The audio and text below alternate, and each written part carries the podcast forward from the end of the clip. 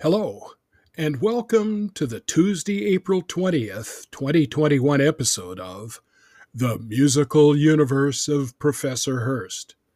This is Craig W. Hurst, Emeritus Professor of Music, podcasting from my music bunker, along with my faithful canine companion, Carmel the Wonder Dog, here to share with you my latest musical interests and discoveries.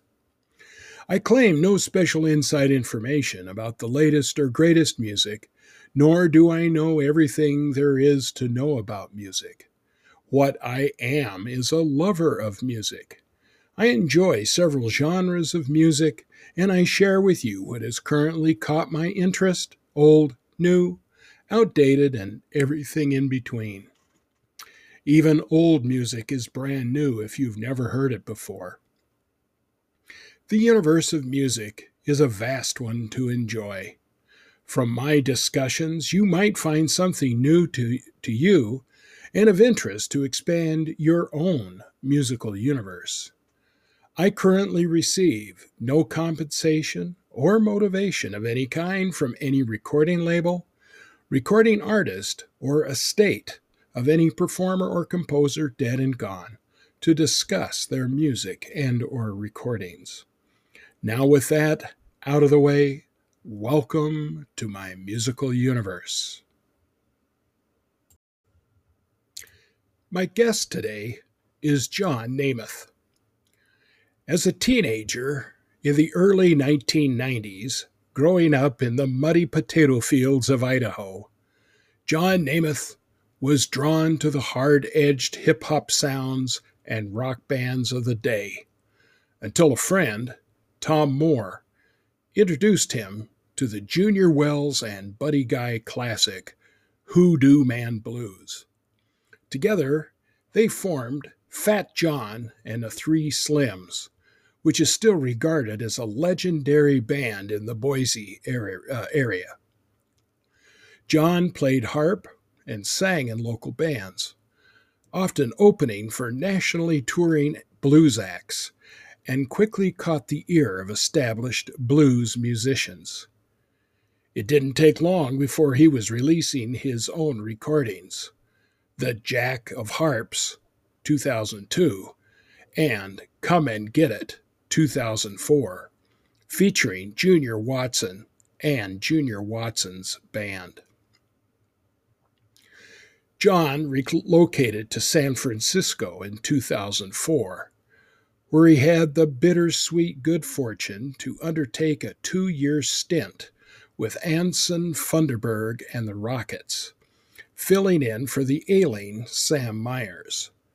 Nemeth immersed himself in the deep musical waters of the Bay Area, absorbing more of the soul and funk grooves of what he calls the early East Bay grease sound of San Francisco and Oakland bands. Soon, Nemeth signed a recording contract with Blind Pig Records. His national debut for that label, Magic Touch, released in 2007, produced by Anson Funderburgh and featuring Junior Watson on guitar, received an ecstatic response from fans and the media, and he was hailed as the new voice of the blues.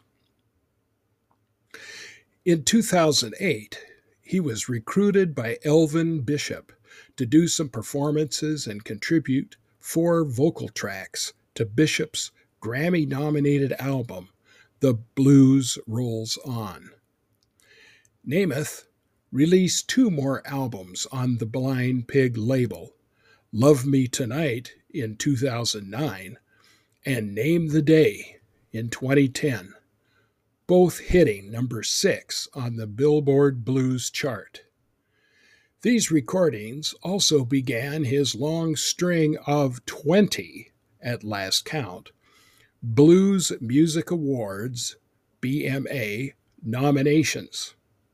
John has also won two Blues Blast Music Awards Best New Artist, Debut Recording, and the Sean Costello Rising Star Award.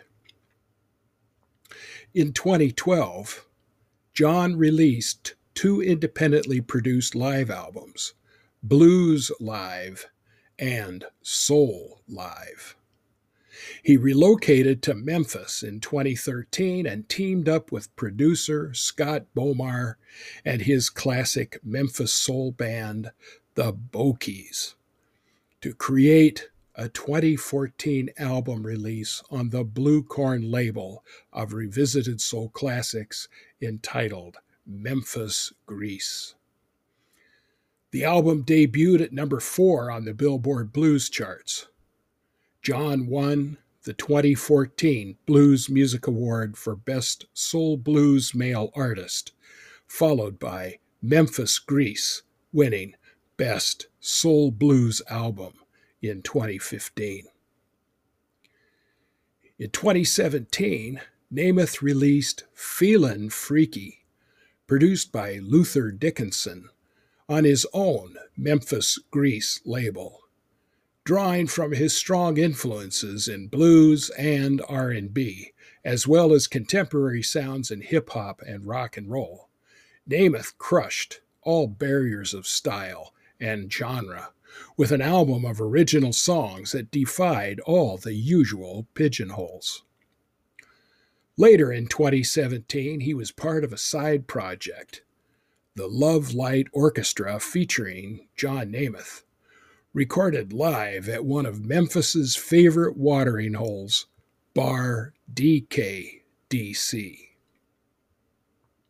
In 2019, Nemeth returned to Electraphonic recording to create his 10th album, Stronger Than Strong, with his seasoned road band, The Blue Dreamers.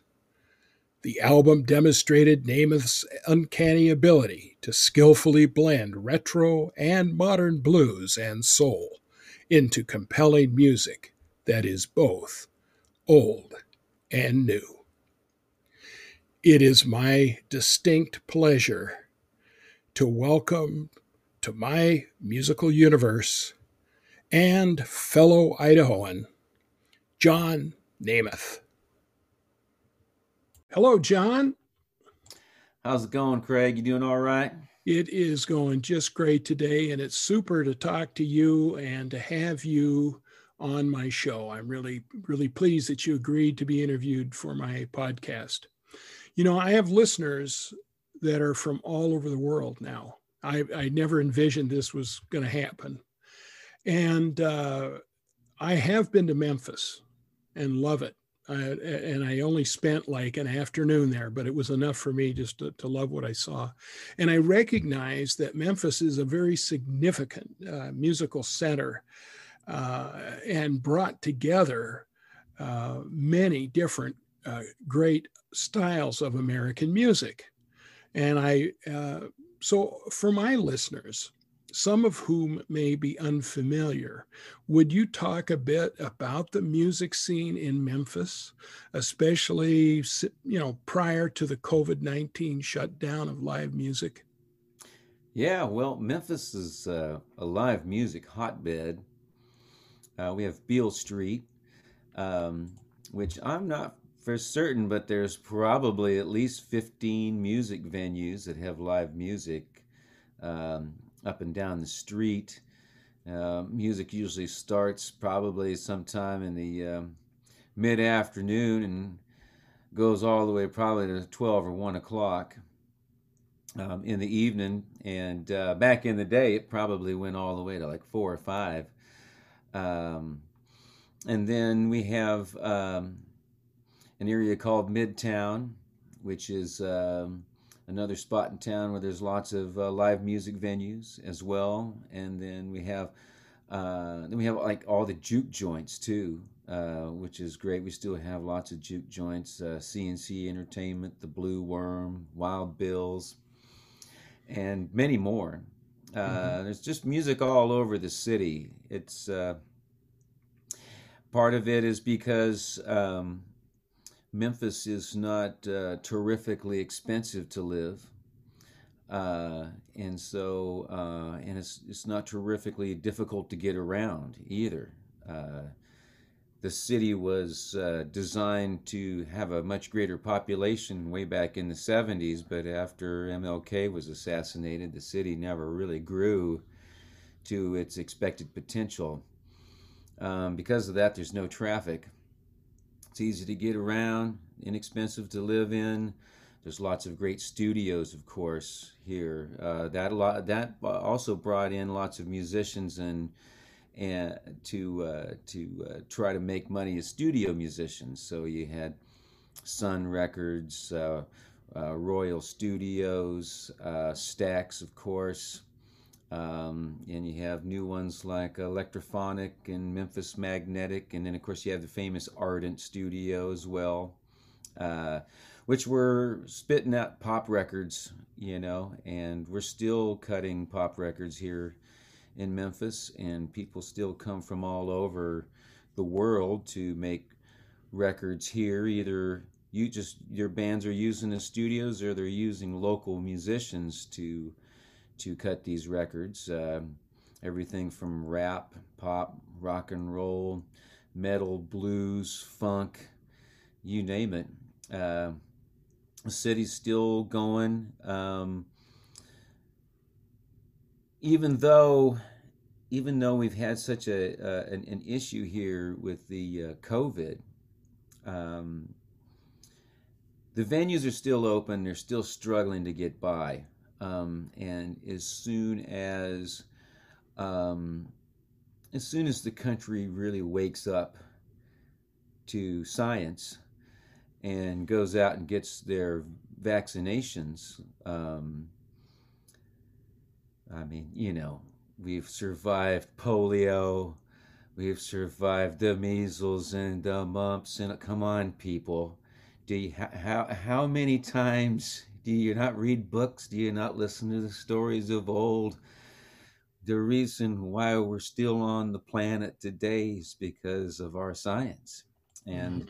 So, if everyone would just get their vaccinations, uh, this brilliant, lively music scene will be able to return to uh, to the way it was before, and all these uh, musicians will be able to uh, go back to making a living, and all the bands that would travel to Memphis to make their records would be coming here, and uh, so basically we're just relying on uh, our fellow citizens to be cool. Everything will be all right. Yeah.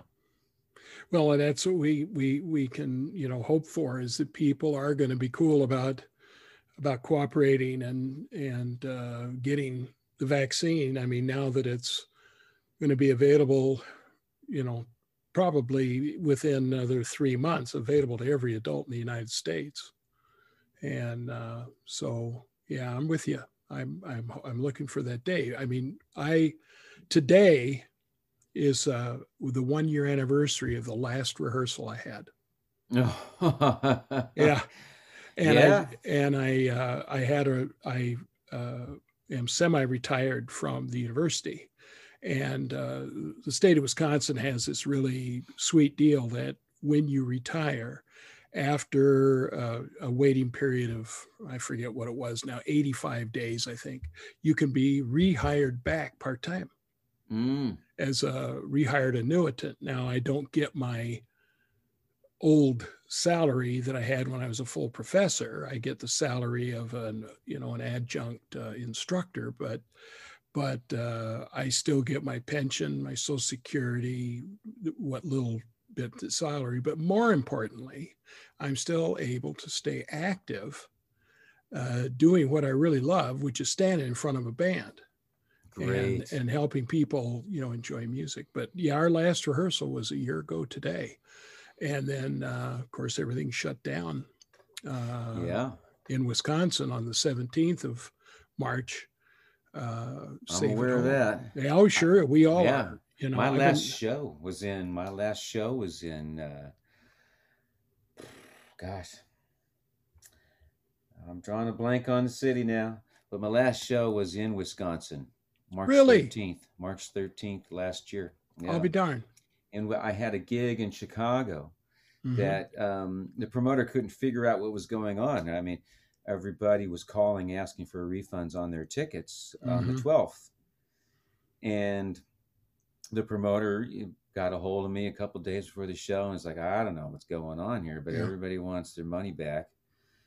And then we like figured out, oh well, it's got to be this coronavirus, mm-hmm. and um, and so then I talked to the promoter in uh, in Wisconsin, and he said that uh, he had one band cancel, um, and asked me if I wouldn't mind doing uh, a double show. Mm. And so I, I said, yeah, sure, I'll do a double show. And so I went up and I did a double show on this uh, festival. Mm-hmm. And then we are supposed to play Milwaukee the next day, and that was canceled. Mm-hmm. Uh, and then it's been gone. So my last show was in Wisconsin, March thirteenth, man, twenty twenty. Yeah.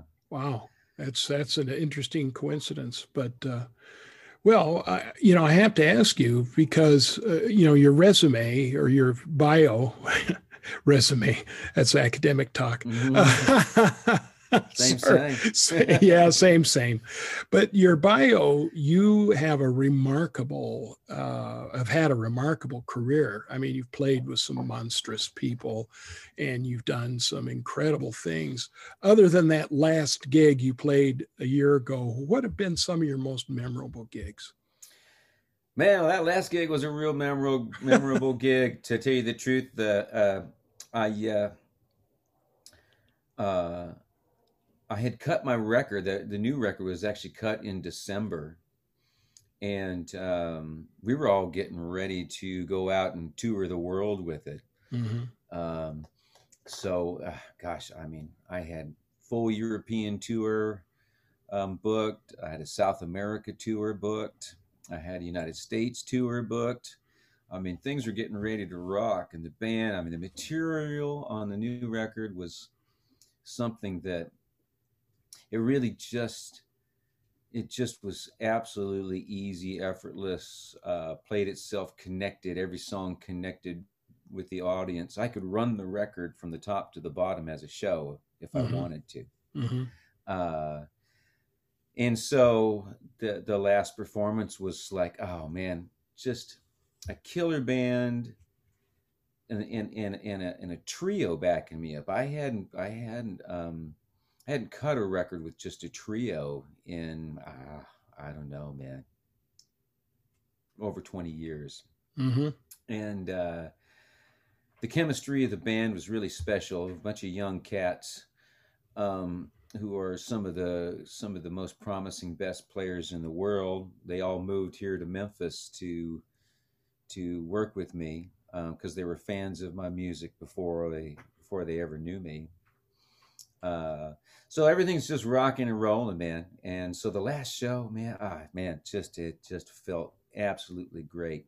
Um, and then, gosh, talk about like shows, you know, that have like super memorable shows. I mean, man, I've I did this one show. Uh, it's the biggest jazz festival in all of Europe, uh, and it's uh, it's in San Sebastian, uh, Donostia, uh, the Basque country of Spain. Okay. And it was on a beach.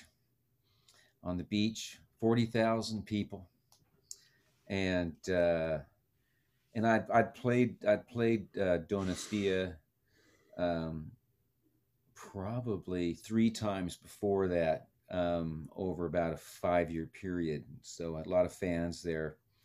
That was a special performance. Um, and uh, and then, uh, gosh, another really really great one um, was in Greenville, Mississippi, um, and uh, I was uh, filling in for a Mississippi uh, blues legend, Sam Myers, um, big big time singer. Uh, he was Elmore James's drummer way back in the day.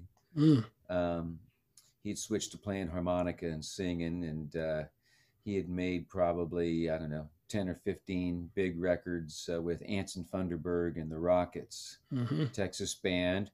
Also, a Steve Miller connection there. Um, and uh, Anson was uh, was neighbors with Boz Scaggs. They grew up together, and uh, so, anyways, I'm here. I am uh, in, in, Anson Funderburgh's band, uh, filling in for Sam Myers, and uh, we're going to Mississippi. And I think, let me see here. So I had, I had two gigs under my belt with the band at uh, Ameristar Casino in Vicksburg, Mississippi, before I did the festival. And I got to the festival, and I think that that's that was the biggest full-fledged blues festival that I'd ever I'd ever been on before in my life. Mm-hmm. And uh, the headliners were uh, uh, Bobby Rush and uh, Bobby Blue Bland. Mm-hmm. And Bobby Blue Bland, he had a full orchestra backing him up. I mean, man, and not to be outdone, so did Bobby Rush. and uh, uh, man, the audience was so amazing. And I, uh, I remember going to Anson. I said, "Hey, man, you know, you know, I mean, man, I'm a kid from Idaho. You know, I mean, I know, I understand the blues. I understand how to sing it. I understand how to deliver it. You know, and uh, you know, I understand how it's written, um, the point of view." and I, I asked Anson. I said, you know, what do you uh, what do you think we should do? You know, and he said, well, you sang Sweet Sixteen really great the last couple nights, you know, in Vicksburg, and they really liked it. And so, mm-hmm. why don't we open the show with Sweet Sixteen? And if you can, if you can pull that off with this crowd, then we're going to be doing great. Mm-hmm. okay, all right. Boy, he he was he was going to throw you from the frying pan right into the fire, wasn't he? Yeah. Yeah. Talk about yeah. a baptism of fire to do Sweet 16 in front of an audience like that with the yeah. history of that tune. Yeah. You know, and by the guy who's from who's just from up the road, Indianola. Oh, you know? exactly. Yeah, exactly. Yeah. and man, oh, you know what? Couldn't have couldn't have picked a better tune. Oh, good. And the audience was just, you know, you know, when I first met you, baby, you were sweet 16. Oh man, just the opening line, and it's just like the just like the movies, you know. Mm-hmm. Everybody's just woo, yeah, you sing it, baby, you know. Mm-hmm, mm-hmm, yeah. Mm-hmm. And, what a uh, thrill! What a thrill! Yeah, all the women were on it, man. All the women were right on my side from the very top of the tune, and and uh, it, it smooth. It went smooth. It went great, and uh, and that was uh, that was sort of my like introduction to, you know, an audience to where like you know I I can sing this kind of music for anybody, you mm-hmm. know. Um, it was the easiest to sing it for the for people that grew up on on the mm-hmm. music. Mm-hmm. I'll have to say, you know, mm-hmm. because you know they're fans of the music they know the material and if they didn't know the material if it was an original song they still got into it like because mm-hmm. i write i write songs as though they'd be just like old blues tunes sure and um i think still today i think it would probably be uh, one of the greatest audiences, probably the greatest audience I've mm-hmm. ever performed for in the United States. Yeah. Oh wow! You know, it's it's almost like it's it sounds to me it's almost like you know you uh, were, uh, you know, reciting uh, it's almost like you know when it, when a when a kid goes through his his uh, bar mitzvah, you know, and has to read and has to read you know scripture, right? And okay, and, yeah. and you're taught how to how to speak and read Hebrew, and you know, and if uh-huh. you get it right, you pass, and yeah. if you don't, well, you got to go back and learn. It sounds like that was the acid test for you as you said you knew how to yeah. you knew how to, to you understood the music and you knew how to deliver the song yeah and uh and uh and that's you know and that's a great lead into my next question because i, I have kind of a semi-academic question uh, that I, i'm hoping you can answer because i know you know from my ear and i listen to your music and and your uh, particularly your original tunes transcend the blues okay mm. i hmm. mean there's still a there's still a strong element of the blues but you bring other elements uh, to it. I mean, and and, mm-hmm. and and and and why not? Because we've yeah. got this incredible smorgasbord of sounds that are out there, and they do yeah. impact uh, what we how we listen, what we mm-hmm. write, mm-hmm. and so on. Yeah. But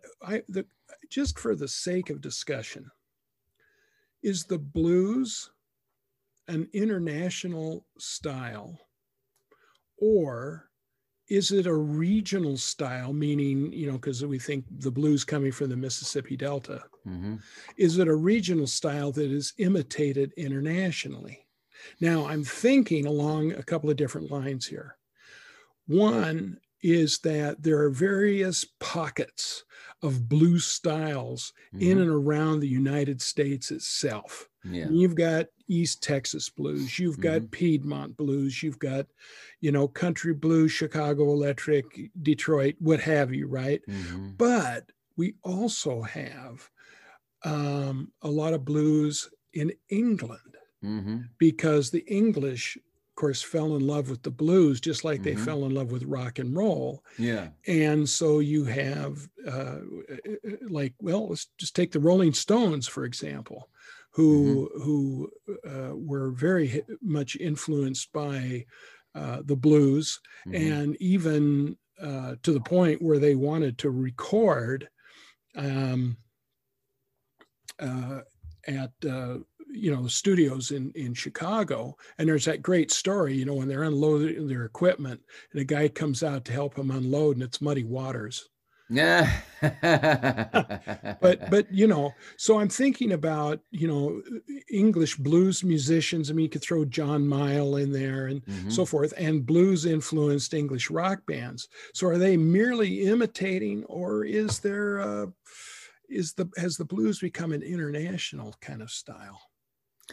I think the blues is something probably that goes all the way back to the caves Okay. You know, I mean, I think it's it's it's as old as time. It's as old as understanding. Um, I think before we were before we were speakers, we were singers, and we were grunters and hollerers and and uh, whistlers. Mm. And uh, you know, we knocked on rocks and we knocked on logs and and uh, we all came out of Africa in the first place. Mm-hmm. And I think um, that is something that is undeniable in the DNA. I think uh, it's blues probably is closer to um, the human element than probably many other styles of music. Um, mm-hmm. Although I think the feeling of blues is in everything uh, in every culture in the world. Uh, although it's languages um, that separate the sounds. Mm-hmm. Um, mm-hmm. So, you know, I think that's a big part of it. Language, you know, um, phrasing and things like that. Um, uh, everybody has their form of blues, and if they sing their form of blues in their own language, it sounds closer to blues than if they try to sing in another language. Mm-hmm. Um, sing the blues in another language. Uh, and uh, I think there's a certain pulse. I think it's locomotion. And that, and that goes all the way back to like, you know, from the time we learned to stand up straight and walk on two legs. Hmm. And uh, it just goes it goes all the way back. Uh, and then you get to the the different styles and different sounds of it. Then you just get to like you know the cultural and regional things you know. Um, i think uh, when you get to blues like there's there's blues like up in uh, like in the northeast of the united states mm-hmm. blues bands, right? Mm-hmm. But Chicago players had been going back and forth there mm-hmm. performing and making music. So they brought that culture there. Um, and then there's that old time English um, thing, you know, Baptist religion, you know, Pentecostal religions and things like that, mm-hmm. you know, and the language, the you know, corresponding to uh, some of the styles that were brought from the Chicago musicians who came from the South, mm-hmm. who came up from Louisiana and Mississippi and Arkansas and Tennessee and Alabama uh, up north. Uh, and so you know there's all these tie-ins so i think you know like a lot of the cats that uh, are up there in the northeast they have they have a lot of the chicago blues sound um, more than like maybe the low down mississippi you know muddy waters on the acoustic guitar but muddy waters on the electric guitar kind of vibe mm-hmm. magic sam and earl hooker and that kind of thing and you got the Texas blues cats. They highly influenced the California stuff. Uh, and they were highly influenced by uh, New Orleans music. Um, just different ways to shape it. Economy makes a big difference in sure. the music too. I mean, you know, the more sophisticated and educated um, the the market is, the more sophisticated and educated the, the blues would be. So mm-hmm. in California, uh, like in Los Angeles and Oakland, um, port cities, um, and uh, you know people can afford nice suits, dress nice, you know, buy nice guitars, uh, play in venues um, that are different than uh, than they are in the South so you, you, you create sort of an uptown kind of blues thing, you know, T Bone mm-hmm. Walker sound mm-hmm. and, and Johnny Guitar Watson and Gatemouth Brown and those kind of influence, Lowell Fulson and cats like that. Um, down here in in Memphis, this the feel of the blues is still that of the feel of it back with Son House you know, and and uh, Robert Johnson and mm-hmm. Muddy Waters, and uh, the instruments may be this may be different, you know, but the feel of it is still the same. The way, the, the feel of the backbeat is still the same. The placement of of the one is still the same. Mm-hmm. Uh, and so it's great. You can walk up and down Beale Street, and they could be playing pop music they could be mm-hmm. playing Adele or Justin Timberlake or Michael Jackson or Prince, but it sounds like it would be a blues band playing mm-hmm. Mm-hmm. You know, and mm-hmm. and a blues band that is the is sort of the uh, pinnacle of what you expect it to be. It has, I think, um, the sound down here has more influence um, for various reasons. Uh, on the sound of the music and the longevity of the music. I think mm-hmm. that, you know this is sort of considered ground zero down here. Mm-hmm, mm-hmm. The feel of it, it feels a little heavier. Mm-hmm. You know, the burden's heavier. You know, folks weren't able to, you know, uh, enjoy as much of the uh, industrial uh, revolution and and the prosperity of it Mm-hmm. Um, poverty is still a big issue in the South. Um, racism still a big issue in the South, um, and uh, economic, you know, separations and attitudes and latitudes and all of that. I think it's it's it's still a little more relatable, and it's still in the it's still the undercurrent as mm-hmm. we know it. I think that's a big part of it too uh, um, around the world, you know, depending on your situation, you know, when things are tough and things are more difficult, you know, uh, you'll have the musical sound like that. Mm-hmm. Well, you know, it, I used to show a video uh, in my uh, when I taught jazz history. Mm-hmm. And it was a it was a documentary um, based on a book by John Lomax called The Land Where Blues Began. Mm. But the, the, most important quote, and I don't even remember who the artist was, said that you what you did was to get rid of the blues. Mm. You sang the blues. Mm-hmm. In other yeah. words, the music served the purpose of being an emotional catharsis. Exactly. Because if you, you know, sang about your whatever your personal condition, you know, whether it was being poor or, or your woman just left you or what have you, it was it was a way of making you feel better. Mm-hmm. And, yeah, and a woman's uh, going to leave you for sure if you don't have any money. you know, if you can't provide security and yeah, kind of thing, and know? and I I really enjoy that perspective that you offered. I, uh, you know, to think in terms about how primordial the blues very well may be, also may be a testament to its appeal, mm-hmm. and that it has influenced so many other kinds of music. I I know uh, the documentarian Ken Burns uh, was once quoted as saying, "The blues is the taproot of all American music." Oh, that's interesting. Yeah. Oh, yeah. You know, I feel that. and uh, and I, th- you know, it's. Uh, I think there's there's really a lot to that. And your perspective. Wow, I'm really I'm going to be thinking a lot about what you've you've just said for the last few minutes here because I think that's a, a very unique uh, and a, a kind of opening up my head a little bit. And so I, I appreciate you doing that. I'd yeah, like. Uh, the, the, I got one. Uh, Kurt okay, Vonnegut. Sure. Kurt Vonnegut said uh, in. Uh, a Man Without a Country is the name of the book, and he said uh, the blues is the greatest. Uh, the blues is our greatest gift to the world, and it's the only reason why anybody likes us.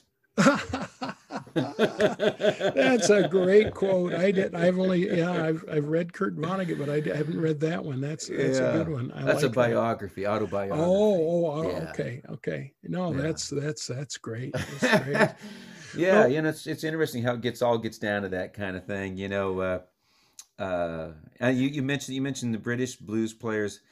You know, they were all coming out of uh, World War II. You know, and the devastation, you know, of the country, and uh, I think people turn to that, and I think cultures turn to that, and I think at the time that was the heaviest feeling of music, you know, to be uh, to be displayed uh, was the blues, you know, mm-hmm. and so I can see why, you know, the British players, you know, the young folks who were trying to get over, you know, having parents without limbs or parents that didn't make it or brothers sure. and sisters and family members and things like that. It was a real release. Yeah. So you're, you're well, right. And I, I think I think you're you're spot on. You know, they were so culturally devastated after World War II that they were just they weren't just hungry; they were starving for some mm-hmm. kind of you know uh, stimulation, artistic stimulation. And I I think too, as I I've used to t- tell my students, the English have always been uh, probably even greater students of American music than Americans and maybe even greater appreciators. And I and I and I say that because and I use Robert Plant as an example. Yeah. Because this is a guy that when he would talk and he would talk about some of the stuff, even when they, what they did with Led Zeppelin, he'd, he'd, say, well, you know, a lot of what we do is goes all the way back to people like Wynonie Harris. Mm-hmm. You know, now that's the 40s, right? Mr. Omaha, Blues. Nebraska. Yeah. Yeah. recording at King Records in, yeah, in Cincinnati. Yeah, Cincinnati you know, and recorded. Love with, him, man. Oh yeah, I mean, "Good Rockin' Tonight" is, uh, oh, is yeah. now there's one. Maybe you should think about recording. Oh, I've dude. sang that one. Yeah, oh, I used man. to have a jump blues band back in yeah. the day. We did that one. You know, Bloodshot Eyes, Love Machine, all that mm-hmm, stuff. Mm-hmm. Yeah. But you know, he would go on and talk about people like Wynonie Harris, and it would be like listening to someone who has read a history book. And then, of course, mm-hmm. he the recordings he did with Alison Krauss. Uh, you know, uh, more country and bluegrass kind of stuff really showed yeah. that, he, that he had some chops for that kind of music as well as knowledge. So, anyway, speaking of chops, you mentioned your band that you had recorded with the Blue Dreamers. Uh-huh. Tell me a little bit more about about those guys specifically, if you can.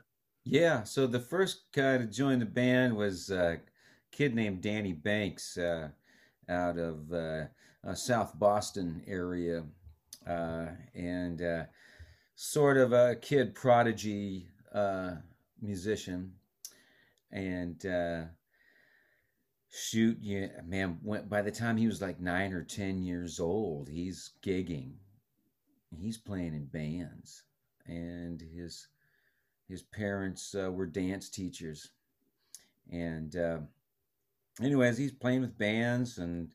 And then uh, David Letterman hears about him, and David Letterman has him on his show and not only does he play two song, he plays two songs on the show. Uh, he also does a double interview segment. Oh. With David Letterman. you know, I mean, just absolutely amazing. Uh, the kid's such a humble heart, hasn't changed a bit, you know, and it, nothing ever went to his head.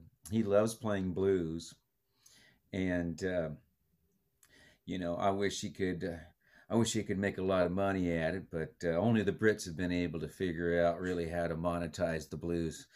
Um, and uh, so he's a killer player, and, and he sat in with me one time. Uh, we were doing a gig somewhere, I think in Cape Cod or somewhere, and he came and sat in, and I was impressed with him. And from that moment on, he would keep on hitting me up. He'd say, "Hey, man, you need a drummer? You need a drummer? I want to join your band." And so I hmm. didn't want to I didn't want to have. I didn't want to. Uh, back in back then, I I uh, I definitely liked to party a lot and wasn't the most responsible person, so wasn't ready for a child uh, to be in the band yet. So I put it off until he was old enough. I think he was 19, and um, he joined the band. And uh, phenomenal, phenomenal just easy, easy player, man. I mean, mind reader. He knew my music. He would sing my music and play my songs in his own band. And then um, the next cat to join the band right after that is a uh, guy named Matthew Wilson, and uh, his uh, father and uh, brother, uh, and and uh, or so so. Let's see, his father, his brother, and his uncle they all had a blues band up in Milwaukee. Mm. And uh, his father, talk about six degrees of separation, his father uh, was uh, one of the original drummers in the uh, Anson Funderburgh and the Rockets okay. group. And so, anyways, uh, Matthew joined the band, and I had seen him playing with Nick Moss, uh, Chicago blues guitar player. I'd, and I was always impressed with his play. And I thought, shoot, you know, that if I ever needed a bass player, you know, I definitely consider that guy. He was available, so and he wanted to do it, and so he joined the band. And then um, I had a few different guitar players uh, that I don't know. I guess they probably just didn't. They were getting homesick. They didn't want to live in Memphis. Um, and so I was looking for a guitar player. And uh, Matthew Wilson said, "Hey man, I heard this young guy playing in the in, in one of the opening bands on this festival, and that we were playing on." And I said, uh, "Oh yeah, what's this guy's name?" Said his name's John Hay. I said, "Oh wonderful." I said, "Well, if you like him, man, you know, have him come on up and sit in with us." And so I had him come on up and sit in with us, and because uh, I think that's kind of the way it is with my with my band. If the if they say somebody can play, they can play. Mm-hmm. And so I got this kid up to play, and it's like, man, I love the way he backed me up as a vocalist. I liked his stage presence, I liked his personality. I think he was 18 years old or something like that at the mm-hmm. time. No, mm-hmm. maybe 17. God, I don't know, man. He's a kid. No, 18. Yeah. And so then a few months later, I uh, I called him up and had him come on out as a second guitar player in the band. And he did such a great job connected with the audience. People were loving his playing as a player, not just mm-hmm. as a not not that not the fact he's a kid, but the fact mm-hmm. he could mm-hmm. play. Mm-hmm. mm-hmm. And uh, so then uh, uh I got down to cutting a record, man. And I thought, you know what? I am just going to go into the studio with this three piece band and cut this record. I feel completely confident in these individuals. and you know, that that they're going to do a great job, and uh, and they did. They did fantastic, and they'd proven themselves on the road, on tours. I mean, we were lighting the world up, man. We were just killing it everywhere around the country and Europe. So we cut the record, got it out, and man, even in COVID times, man, the record just shot right up. Mm-hmm. And I think it it wound up being the I think the ninth top played blues record in the world, uh, coming out the second week of October. Wow. Yeah, and so like it, it right up there with uh, Shemekia Copeland. Uh huh. I think she was like number uh, 8 Mm-hmm. and her record came out around around the same time as my record did, Mm-hmm. and we were like riding number one and number two for for months, and oh, wow. I had the number one record in Tennessee for 16 weeks Wow. with That's a song called Chain Breaker. Mm-hmm. and uh, which is a uh, which is a song that very different point of view to write a blues tune. It's it it's written as um, as uh, someone who is sympathetic to to uh, teaching um, folks that they can change their minds Mm-hmm. their programming isn't something that has to stick with them forever you know Mhm. so and basically it's an anti-racism song so it's Mhm. a blues tune written by a white guy an anti-racist tune Mm-hmm. Mm-hmm. and uh, it really connected um, in fact it's actually uh, nominated it was in a it, it was uh, entered into a songwriting competition by my label and it's it's uh, it's uh, in the finals for a songwriting competition. That track and uh, "Come and Take It."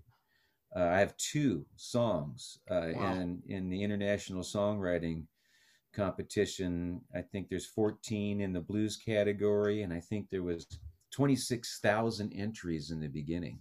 Oh my. Well, congratulations. That's awesome. Well, you know, since you've brought it up, I, I'm gonna I, I was gonna ask you this later, but since let's strike while the iron's hot. yeah. Tell me about your creative process. Uh huh. Do you start with a melodic idea or a rhythmic idea or maybe a vamp or a you know set of chord changes or as in the case of this last song you were talking about a mood or an image that you wish to convey Yeah, it starts with the, it always starts with the story.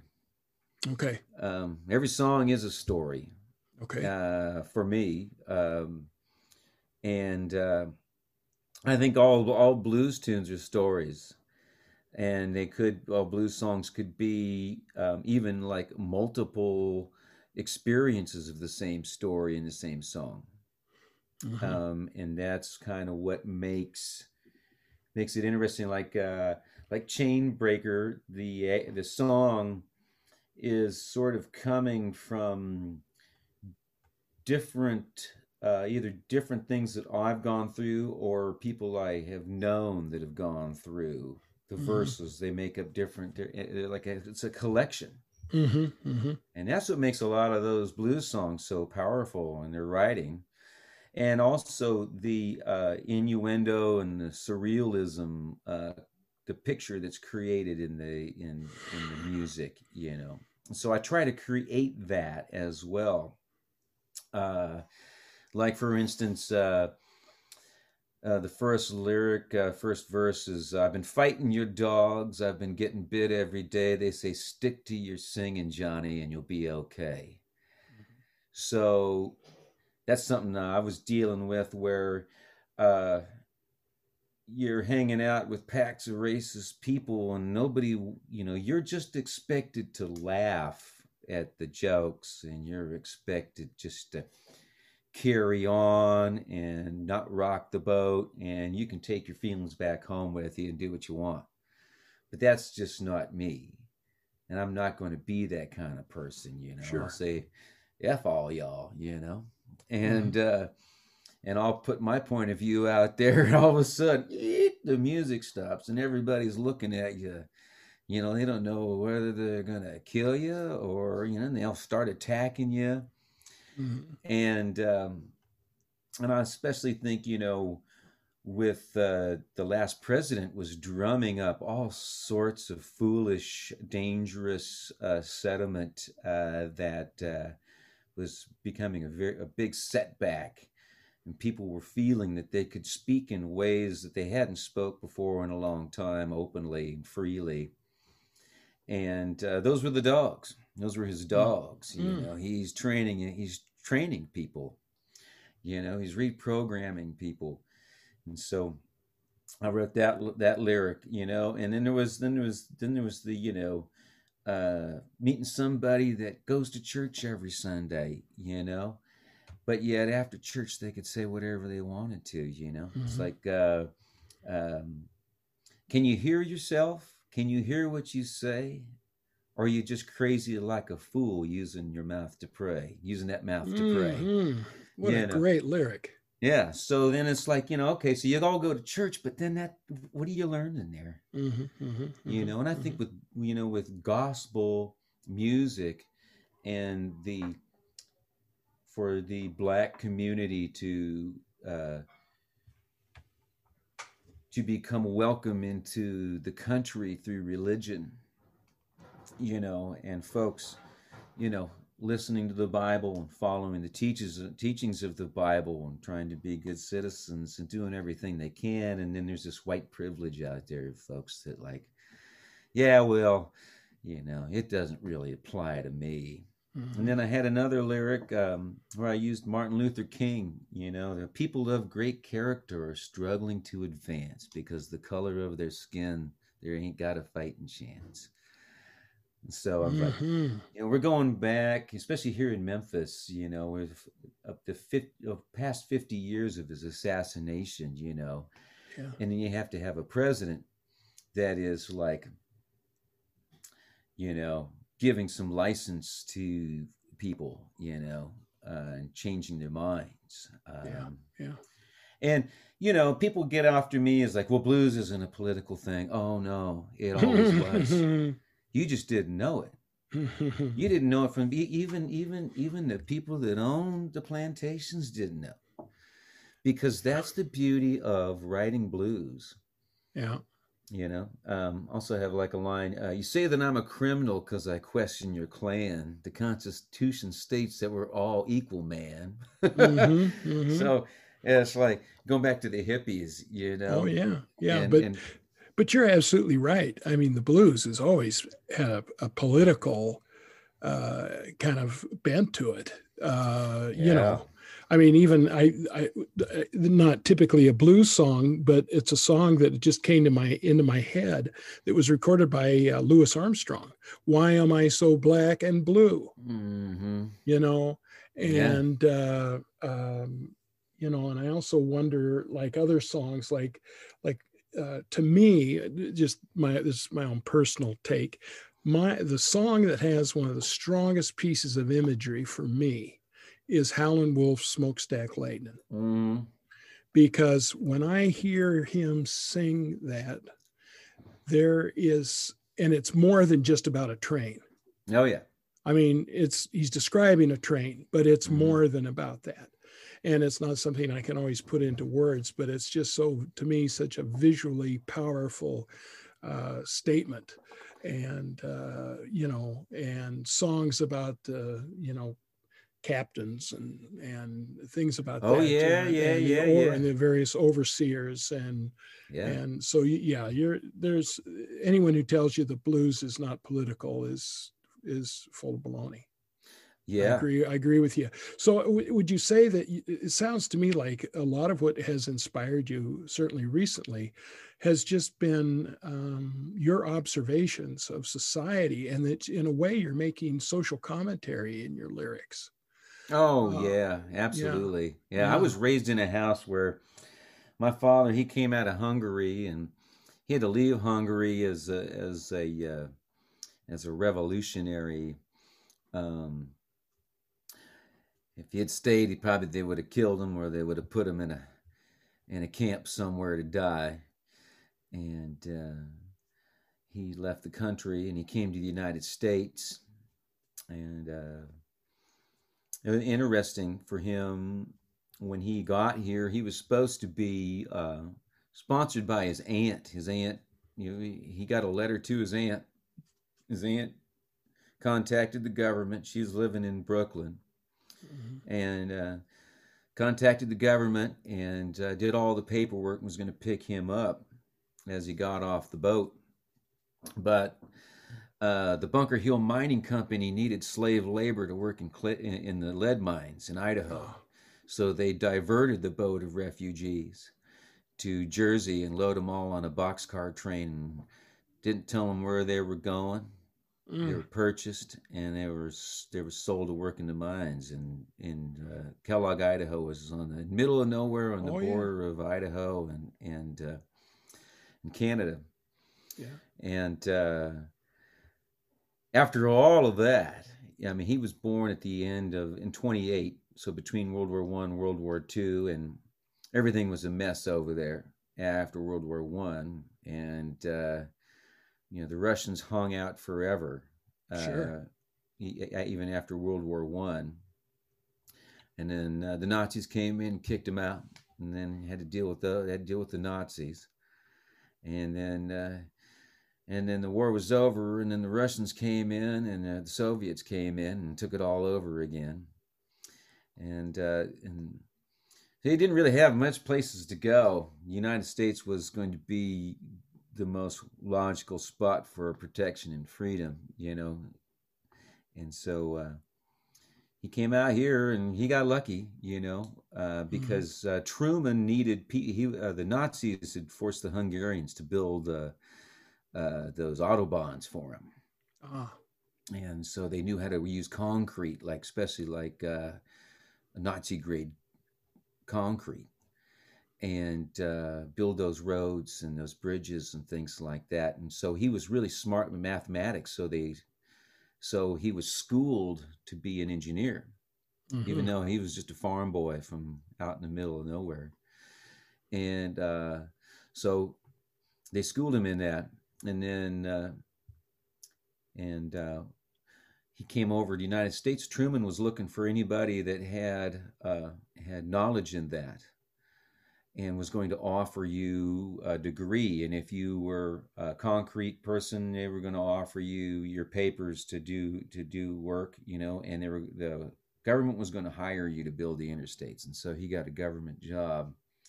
Uh, he just he just left the lead mine and didn't wow. tell anybody where he's going. Gone. Got a, got hired by a Navy Corps an engineer guy to work for the state of Idaho. I'll be done. Um, yeah. Um, so that's that's interesting. I don't know how I got off on that tangent, but I, oh well, it happens, you know, because we're just having, you know, like I, I, like to tell everyone on my show, I said we're having a conversation. This isn't an interrogation, you know. Yeah, so, yeah, yeah, it's cool. But I am interested in something um, to kind of relate to uh, back when uh, you were telling me about uh, performing uh, Sweet 16. Mm-hmm. If you're covering either in live performance or on a recording, a well known blues song that has a long standing history, do you feel an obligation to perform the song in a similar manner to the artist who originally performed or recorded it? Or do you feel an obligation to make it your own by doing it in a unique and new way? I think at that point in time, I uh, I think the way the band played the music was that band played uh, so much like the uh, the famous uh, bands that recorded all these records for this Duke Peacock label, which was uh, um, a conglomeration of uh, Memphis and uh, Houston players. Mm. Um, it's a, as a Texas band, but there there's always been that connection with Tennessee and Texas as far as blues players go, especially with the hit makers Bobby Blue Bland and Little Junior Parker, BB King. So the band played like a BB King band. Oh, okay. Um, and, and Anson Funderburgh's probably is some of two of biggest influences. T Bone Walker, BB King and Clarence Hollimon and all those uh, all those uh, Bobby Blue Bland guitar players and Junior Parker guitar players. So when I was saying that song for those folks, they played the song like it would have been BB King's band playing it. And when that band plays like that, it's going to pull you into that situation. Oh, sure. And I, it was interesting when I got that particular gig, I noticed that Sam Myers um, did a lot of BB King material. Mm. Uh, so about like almost probably every record had a BB King song on it, you know. And so I thought, you know, I'm gonna get into BB King. Um, by the by the time I was heard BB King, I didn't really hear the old BB King material that much. I heard like the later stuff where his voice and his delivery was that of someone who had done 365 days a year on the road yeah. for decades. Yeah. So I really couldn't I couldn't communicate it in the same way that he could. Um, mm-hmm. But I listened to his old music and it's like, oh wow. I didn't realize exactly how his voice was different mm-hmm. in the beginning. His voice in the 50s is a way different voice than it is in the 70s and 80s. Time had taken its toll on it and it had changed his delivery. And uh, so he had these hard falsettos that he would do. Mm-hmm. Um, and it's like, baby, I wonder, you know, all that mm-hmm, kind of mm-hmm, that kind of mm-hmm. vibe. And so I uh, I would sing Sweet 16 like a 50s BB King. Oh, okay. Yeah. And because uh, it was a boy's voice, it was young. I was young. I don't know. I was, I was, I don't even know if I was in my 30s yet. I was mm-hmm. still still pretty young, and um, so I would sing in that band, and I would do the BB King stuff like that, mm-hmm. 50s style BB King. Mm-hmm. Um, now I change everything. Uh, okay. Yeah, I change everything. And I before I before I got into that band anyways, I would do my own renditions of things. I wouldn't copy harmonica licks or I wouldn't copy anybody's bag. I could really do a great Junior Wells, and Elvin Bishop one time got me to do uh, a uh, a Junior Wells impersonation on a record mm. for him, and it was great. I, I even fooled uh, even fooled the old Chicago guys. Uh, they, they, they, didn't know it wasn't Junior Wells. Uh, I'm a big junior yeah, big Junior Wells fan. Junior Wells was one of my uh, I don't know. I heard him when I was a sophomore in high school back in like 91 and man i don't know that hoodoo man blues record it became a favorite of mine. Uh, and he's a memphis cat he's a memphis born in memphis moved to chicago and uh, he's a cat that really resonated i don't know what it was it was um, his bag was just so deep his time was so so perfect. He could take chances like I hadn't really heard too many blues singers take those kind of chances mm-hmm. as a vocalist. And uh, he was pretty cool. Probably one of the most unique cats ever to do it. And so I really got into that. And he had Buddy Guy playing on the record, who was a real badass. Um, guitar player, obviously, and he had uh, this guy uh, Jack Myers, who uh, was a super innovative uh, blues bass player. Um, probably one of the most innovative, I think. Um, and uh, and then this uh, this drummer that played a lot like Freddie Below, who I guess Freddie Below was supposed to be on the original recording, but he couldn't make it, so they got another guy that could play like Freddie Below, a jazz jazz player, and it was on Delmark, which was a jazz label, and it was the I think it was the first actual complete um, release of a blues album from front to finish. They weren't mm-hmm. collections of singles. It was released as an album. It was hmm. recorded mm-hmm. as a trio. Um, and uh, it's really got that energy. It's wow. It's it's really something else. And that one always that one got me. I probably listened to that record thousands and thousands of times. Oh yeah, yeah.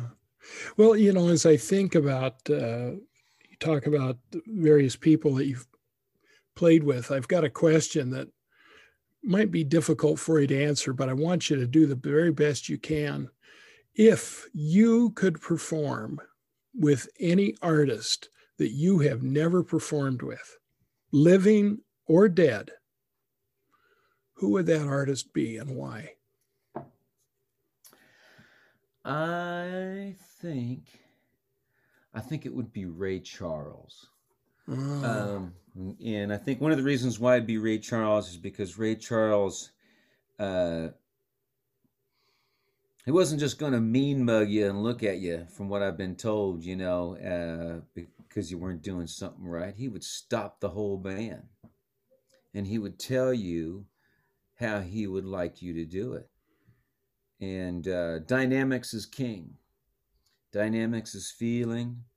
You know, he wouldn't have been the great vocalist that he was if the band wasn't following him, listening to him, following his dynamics, bringing it down, you know, and the arrangements, the way he would key things together with uh, with the band, and it was an interesting mix of jazz, blues, R and B, and the beginnings of soul. Uh, I think his his voicings uh, in the music uh, are impeccably cool. Um, and he's another guy that took a lot of chances, man, when he sang, and he and he, he succeeded on every one of them. Yeah, you know, yeah, every yeah. time, man, the coolest, coolest cat you know ever. And um, yeah, I think it'd be Ray Charles. Okay, well, I, I tell you, I, I have I've never had the opportunity to see him live. I've listened to his recordings, yeah, and uh, I just think, uh, yeah, I think he was a great, uh, a great contributor to uh, American music. Well, you know, John, we're kind of at the end of, uh, you know, our interview, but I, I want to ask you before we end, is there anything else you would like to add or tell my audience that I have not asked you about? Um, you can get my new record at johnnemeth.com. Uh, you can also get it uh, on Amazon, uh, you can buy it in uh, record stores. If they don't have a copy of it there, they can order it for you. I have a lot of other albums out over the years. I probably have over 20 nominations for different albums and have won a couple. And mm-hmm. uh, also sign up on my email list on my website so or find me on Facebook so I can let you know when I'm coming up to Wisconsin or wherever you may live. Mm-hmm. And uh, wear a mask and get your shot. All right.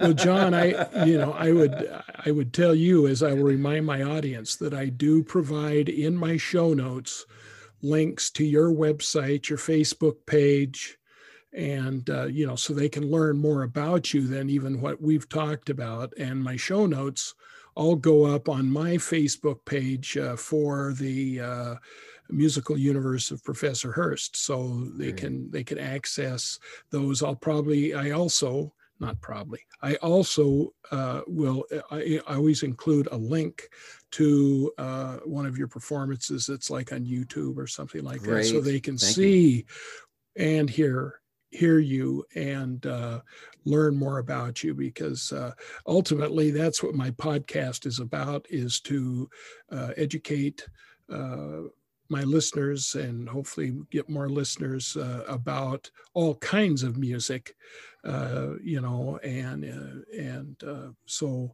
I, I try to provide them as much information as i can.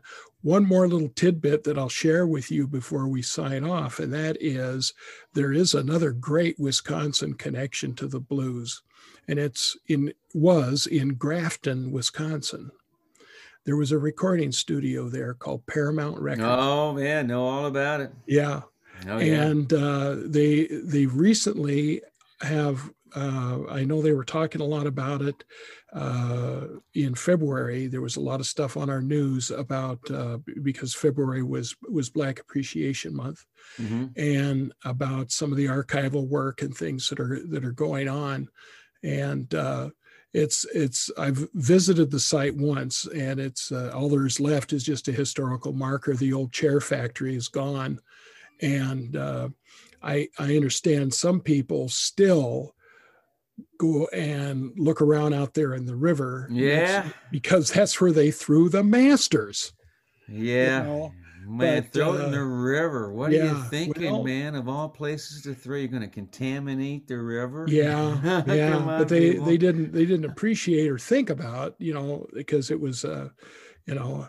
But anyway, that's that's kind of an interesting. The other thing that uh, to make sure you know about is that Milwaukee uh, every summer has one of the largest outdoor music festivals called Summerfest. I've played it. I played it. You have played uh, Summerfest. Yeah, I played well, Summerfest like not last year, but the year before last year. Okay. Yeah, yeah. The year before last year, I played Summerfest. I played it 20 years ago too. Uh, yeah, uh, with Junior Watson, and I played oh. the Paramount Blues Festival. Okay. As well, right. um, and uh, yeah, Oh, I love that festival, man. Yeah. yeah, Music Fest is one of the best in the world. And then right out here near where I live in Hartland, Wisconsin, every summer, the Rotary Club of all mm-hmm. of all people sponsor a blues festival. Right on. Are they going to uh, do it this year? Uh, well, I don't know. Mm-hmm. It's because it's usually in August, and mm-hmm. something that late is going to be kind of up in the air. So mm-hmm. I I haven't seen anything recently about this mm-hmm. year, but I know like Summerfest is usually late June into into July. They've canceled it for that time period. Instead, it's going to be over three consecutive weekends in September because they feel like it'll be safe then. So yeah. So anyway, but John, thank you. It was such it was wonderful to meet you and to talk with you. And I appreciate you taking the time to talk with me today. And I want Thank to wish you. you all the best for what I'm sure is going to be continued success in your career. And I'll certainly be be uh, following you and watching for you as things go along. So all the best to you. Thank you, Professor Hurst. We'll catch you later, man. All right. Take care. Yeah, man. Bye. Bye. My discovery composer this week is Michael Torke. Born in Milwaukee, Wisconsin in 1961, Torke graduated from Wauwatosa East High School.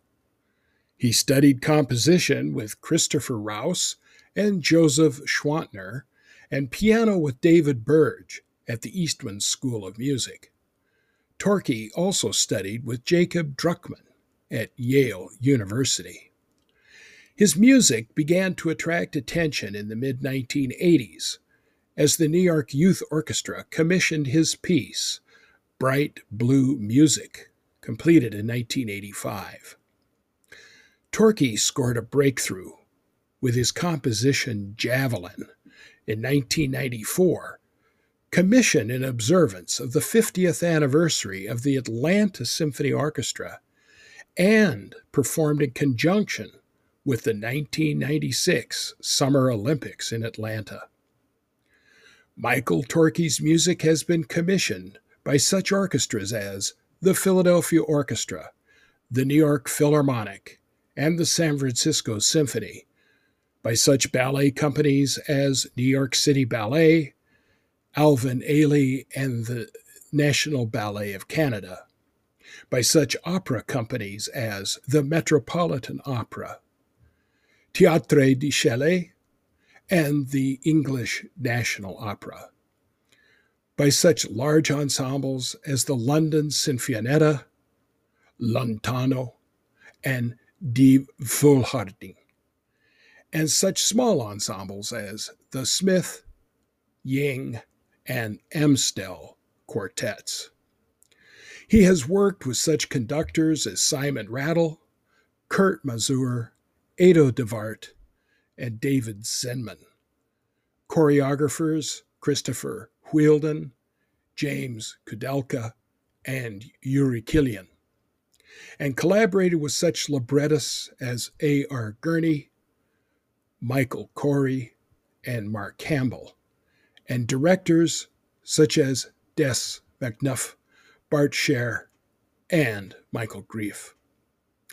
He has been commissioned by entities such as the Walt Disney Company and Absolut Vodka, worked with such soloists as Tessa Lark, Christopher O'Riley, and Joyce Castle, and written incidental music to such companies as the Public Theater, the Old Globe Theater, and Classic Stage Company, and has been composer in residence with the Royal Scottish National Orchestra. Beginning his career with exclusive contracts with Boosey and Hawkes and Decca Records, he now controls his own copyrights and masters through his publishing company, Adjustable Music, and record company, Ecstatic Records. His music has been called some of the most optimistic, joyful, and thoroughly uplifting music to appear in recent years, Gramophone magazine. Hailed as a vitally inventive composer by the Financial Times, and a major orchestrator whose shimmering timbral palette makes him the Ravel of his generation, the New York Times. Torke has created a substantial body of works in virtually every genre. The All Music Guide lists five full albums of his work recorded between 1990 and 2020.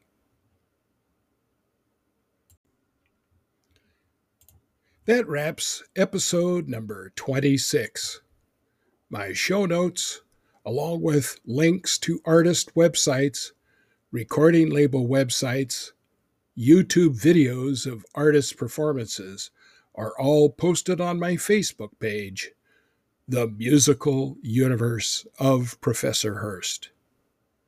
Coming up next week will be my interview with John Tyler Wiley of John Tyler Wiley and his Virginia Choir, followed in subsequent weeks with interviews with Vanessa Peters, Kate Coleman of the band Run Katie Run, jazz vocalist and trombonist Aubrey Logan, and all the way in Thunder Bay, Ontario, Canada, blues singer and pianist Sunday Wilde.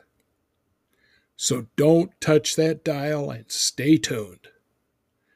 If you have questions, comments, or a suggestion of an artist, composer, or musical style for me to consider, you may email me at hurstc at uwm.edu. So until next time, this is Professor Craig W. Hurst and Carmel the Wonder Dog signing off from the musical universe of Professor Hurst. Have a great day.